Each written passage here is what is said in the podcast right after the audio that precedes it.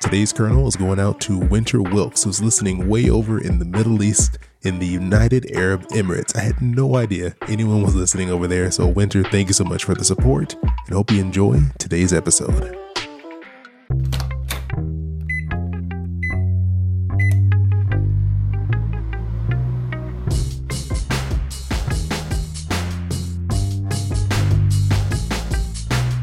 Hey, this is Chris. Hope you're doing well, and welcome to Popcorn Finance, the show where we discuss finance and about the time it takes to make a bag of popcorn.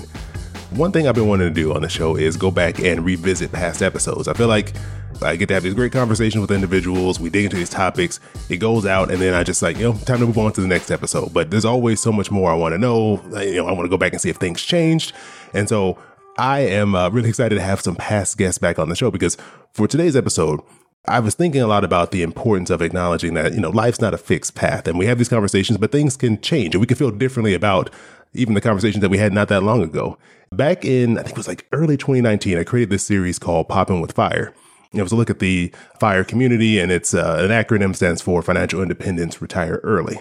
And it was a really hot topic at the time. And in the second episode of the series, I had Julian and Kiersten on from Rich and Regular, and we had a really great talk about their journey towards financial independence. And so I'm excited to be uh, joined by them again today. So, Julian, Kiersten, how you two doing? Hey, Chris, it's always great to see you, sir. uh, same, same. Uh, it's always great watching what the two of you are doing, the amazing work that you're putting in. I was loving the Money on the Table series. I'm looking forward to all the new things you have coming out. So I appreciate you taking some time to join me. Thank, Thank you. you. Thank you so much, man. This one is a hard one to turn down since it's so quick. and we like you too. but I'm also not going to take a lot of your time. So you're like, all right, I can do this. Right. He's like, you don't have 15 minutes. Right. Yeah. come on now. I was like, I know you're big time and all, but come on, it's just a few you, minutes. You can't find 15 minutes. During a pandemic? Okay. Really? Okay. I know you're at home. So. right. well, thank you for even just taking time out of your time at home to, to join me here on the show. But before we hop into our conversation, let's take a quick break. Tax season is upon us, and if we're being honest, nobody really looks forward to working on their own taxes. I run a personal finance podcast, and I don't even like working on my own taxes. But that's when I reach out for help. H&R Block is not only bringing you today's bag of popcorn, but they are also bringing you the help you need this tax season. Filing your taxes doesn't have to be hard. H&R Block will help you on your terms. Whether you want someone to do your taxes for you or you're a DIYer and want to tackle your taxes yourself, H&R Block is available to answer a quick question, check your work, or do all the work for you. If you decide to do your own taxes, I have faith in you. But if you got a question or two or you just get stuck along the way, H&R Block's experienced tax professionals are standing by to help. They can help via screen share, on-demand chat, and more. And if you're like me and you know you want some help from a tax professional, H&R Block has you covered. It's a pandemic, so if you want to avoid meeting face to face, you can just drop your documents off at a local office and they'll do the rest. You just review and approve online. So to learn more and get 20% off your online filing, head over to hrblock.com slash popcorn. Again, that's hrblock.com slash popcorn. So this episode, it aired back on February 11, 2019, but we recorded it way back in September of 2018. So more than two years have passed since we sat down and talked about your journey and what's going on. And I, I love this clip. I have a few clips I want to play for you to kind of refresh your memory of our conversation. And so, Kiersten, this was your response when I said, you know, tell me a little bit about FI, what it is, and, and what you're working towards. And this is what you said our community that's called FI Financial Independence, where you can live a life that doesn't require work. So I think this was also my this is my thoughts when it came to financial independence. And so I want to ask you, I know I know we've talked and you've said your feelings about financial independence have evolved and they've changed along with, you know, life and your experiences. And so what do you think about financial independence now? And how, how would you describe to someone if you were to tell them today? I think it's more of a life where you can have more control and options around how you spend your time.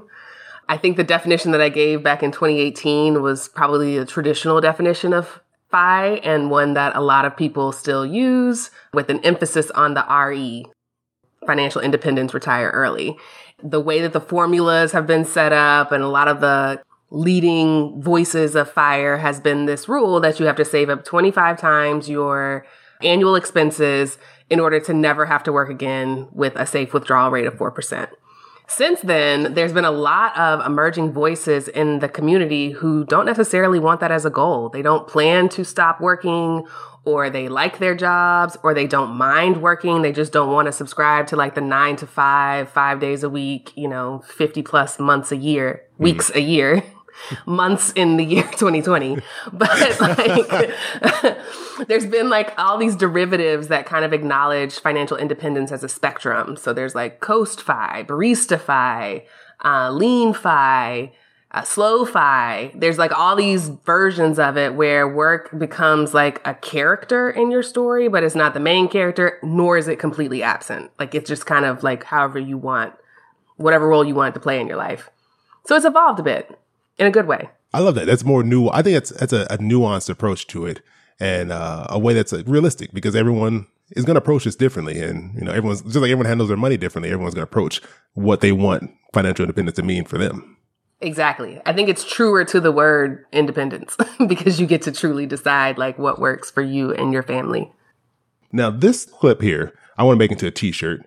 Kiersten, you said this during the uh, the during our, our recording, and this I think is one of the reasons why this whole talk about financial independence is important. And let me just before I say anything else, let me just play it here for you. At the time, I think we both enjoyed our jobs. But the thing about jobs is that they're fun until they're not. I mean, I, I, don't think I've heard truer words uh, in a while. Where is the lie?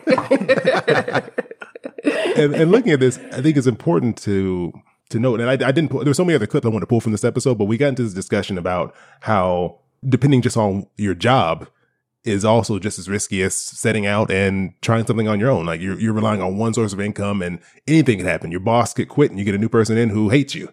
You could all of a sudden find yourself being asked to do things that you don't feel comfortable doing. I, that's why I love this line here. So, Julian, I saw you raise your hand there. Have you, have you had some experience with this and, and why this rings so true to you? So, first of all, this feels like a Black Mirror episode where like you're able to just find the thing that somebody said in this moment in time and then try to hold them accountable for like, what did you mean when you said and then play it, right? I kind of need that for my marriage. um, no, I, I, was raising my hand because that was my experience. I'm trying to do the math in my mind, but like, you know, I didn't expect to quit, you know, probably a week before I actually quit my job. But when I decided to do that, which that must have been summer of this year after this conversation, you know, part of the reason why we were able to do that because to a degree we had achieved or we'd achieved the degree of financial independence. We were completely debt free. We did not have a mortgage on our home. Um, we had plenty of money working for us in the market. We had a rental property that was that had almost doubled in value and was producing cash flow for us and tons of momentum in this new venture. And so there was tons of optimism um, and lots of wind in our sails. And at the same time, or shortly thereafter, I was suddenly reporting to someone who, in my opinion, was probably one of the most devious people I've ever met in my life. And in that interaction, you know, led to a lot of stress. And, you know, and this was on top of just having a child and it starting to have like emotional and and, and physical impact on my well-being. And so I made a decision for my family that I needed to remove myself from this situation. And so, uh, yeah, like to me, all of that is connected. And it's part of the reason why, you know, your point kind of resonated with me because it speaks to um, the other options, even as I was doing it, like I, I, remember thinking for a moment, like, wow, how many people can afford to do that? They mm. can't afford to stand up for themselves or stand up for what they say they believe in because they just have not taken the steps to gain, you know, the degrees of freedom that we have. And so I'm, I'm grateful of where we are. I'm grateful of where we've been and what it's allowed us to do even today. I think that's part of the whole financial independence situation that I don't think is given a lot of spotlight. A lot of it is, I want to just stop working because I don't like this and I'm going to go live this kind of like early retirement life. Mm-hmm. But there's also the point where maybe you don't have enough money to just stop working forever, but you've now given yourself options and that cushion and that flexibility to say, if I don't like where I'm at, I can change it without the fear of, oh, I'm going to end up on the street if all of a sudden I stop this job and I have nothing else immediately that I can do to get me out of this situation. Correct. Mm-hmm. Correct. And sometimes it's not even you that's experienced something. Sometimes it could be an aging parent or an ill parent. We've had to make those decisions too, where you've got to choose between being there for that appointment or let's say a surgery or asking for time off or, you know, like there's a conflict between wanting to be there to support a family member, but you can't because you've got meetings or you're traveling on business. And so, you know, again, that's another uh, reason why I think achieving or even just pursuing financial independence is important because you can start to uh, leverage that freedom along the journey uh, before you hit the ultimate goal. Uh, this will be the last clip for you, and I want to hear your response to this. Now, who knows what's going to happen with the market? I think everyone that's been paying attention is, should be bracing for a bit of a collapse because there's no way that we can sustain this sort of market forever. I'm not going to say that you predicted the future. but I am going to say that this is pretty spot on. Like maybe the market's not currently collapsing, but we had a huge dip. I know a bunch of people who were like trying to pull out of the market and do all kinds of stuff because they were mm-hmm. so scared. But then also the economy is, is, is collapsed to some extent. The world is in a lot of turmoil and our country. There's a lot of stuff. There's just a lot of stuff going on. So I'm like, when I heard this, I was like, oh, Julian knew something. Maybe he was in on it. I don't know. But I, I, wanted, I wanted to get, I'm just joking. I want to get your reaction to hearing this and, and your thoughts on people's perception and, and the way they handle when things go wrong when it comes to investing in, in the market. Yeah. I mean, I think it makes sense that people are afraid to lose money, right? You work hard, you know, you make it a conscious decision to save money and then invest it.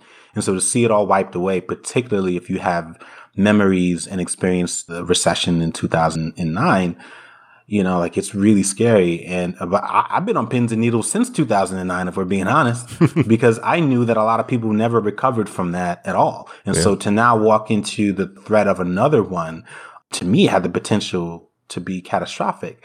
And what we've experienced is, you know, obviously a pandemic, which no one in the world could have seen coming unless you are Bill Gates. Truly, well, Bill Gates predicted that it would happen. Uh, he people, did. A couple people saw um, it coming. but with that said, literally today, right, the Dow Jones hits a new high by hitting 30,000 points. And so, you know, don't ask me to predict anything else because I would, I would not have predicted that those two things would have happened. You know, I'm not that smart, but, um, I think that, um, you know, what we're experiencing is something that's really, in as far as the stock market, I mean, it has not crashed yet. I still think that that's a safe bet. I am shocked that we've not seen more than the correction that we saw in March.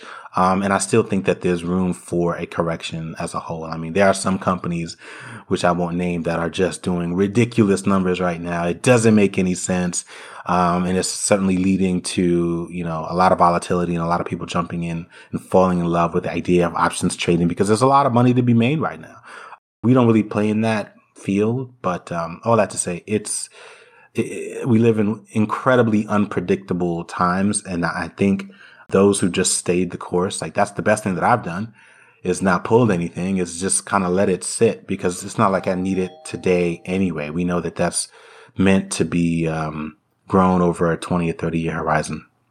And I'll just add, like, when we look at numbers like, you know, the Dow Jones and how it's growing and not collapsing, I think we also have to zoom into like the demographics of that wealth and where it's held. I read two different articles today. One said that 80% of wealth in the United States is held by people that are 60 years old or older. Hmm. So if you're under 60, we only have 20% of the wealth. And then I also read an article that inheritances is going to be a greater likelihood for home buying than jobs. In other words, house values have outpaced wages so much in the last four decades that the leading indicator of whether or not you'll be able to afford a house for millennials is if you receive an inheritance. Wow. Because your job is not going to do it for you. And so some of these results that we're we're talking about right now probably won't show up for, you know, 20 more years, maybe even 30 it's hard when we're trying to call a real time game when the results are so far behind. But I think the data is still there to suggest that, you know, we're not out the clear yet. And so, you know, sound principles over the long term, which has kind of always been our investing strategy, is the way to go. Yeah, I think that's the way you two handle things, the way you talk about. Because I, I, you know, I, am a fan of your work and, and everything you put out, and the calm measure with which you two speak about things I think is so important and so needed because there's all this flashy news and, and sound bites of what everyone's doing and all these, you know, buy this, sell this, move here, do that. You know, everyone has this like really very specific point of advice that goes out to everybody. Yes. Uh, but I love your approach and, and the measure and the caution that you take. And it's like, you know, this isn't a casino. This is meant to be yeah, it's not for a your race future. either. This is something you take slowly and cautiously and, and, um, and, and treat it with the respect it deserves and not like you, uh, pulling a $20 bill out of your pocket to throw on the table. I appreciate you two letting me hit you with a, a bunch of questions here and, and take up some of your day.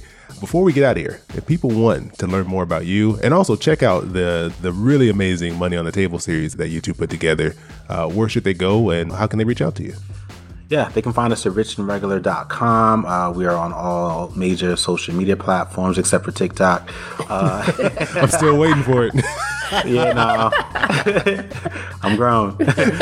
and if you get a chance, you know, we'd love if you visited Facebook Watch or YouTube to check out our video series, Money on the Table. We combine our love for food and cooking with rich conversation about life and money, and it's all sort of rolled into one. And so it's been a fun project that we were able to do this year, uh, and we're looking forward to a season two in 2021.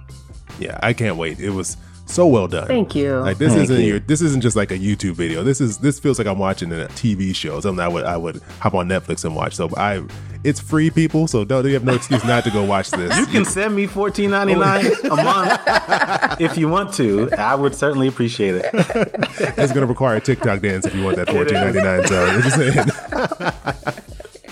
no, thank you too. I, I appreciate your time. I'll put links in the show notes for everyone to go check out uh, Money on the Table series. Really worth your time. Great conversations. Uh, I've loved what you two put together, and uh, it's always an honor having you two on the show.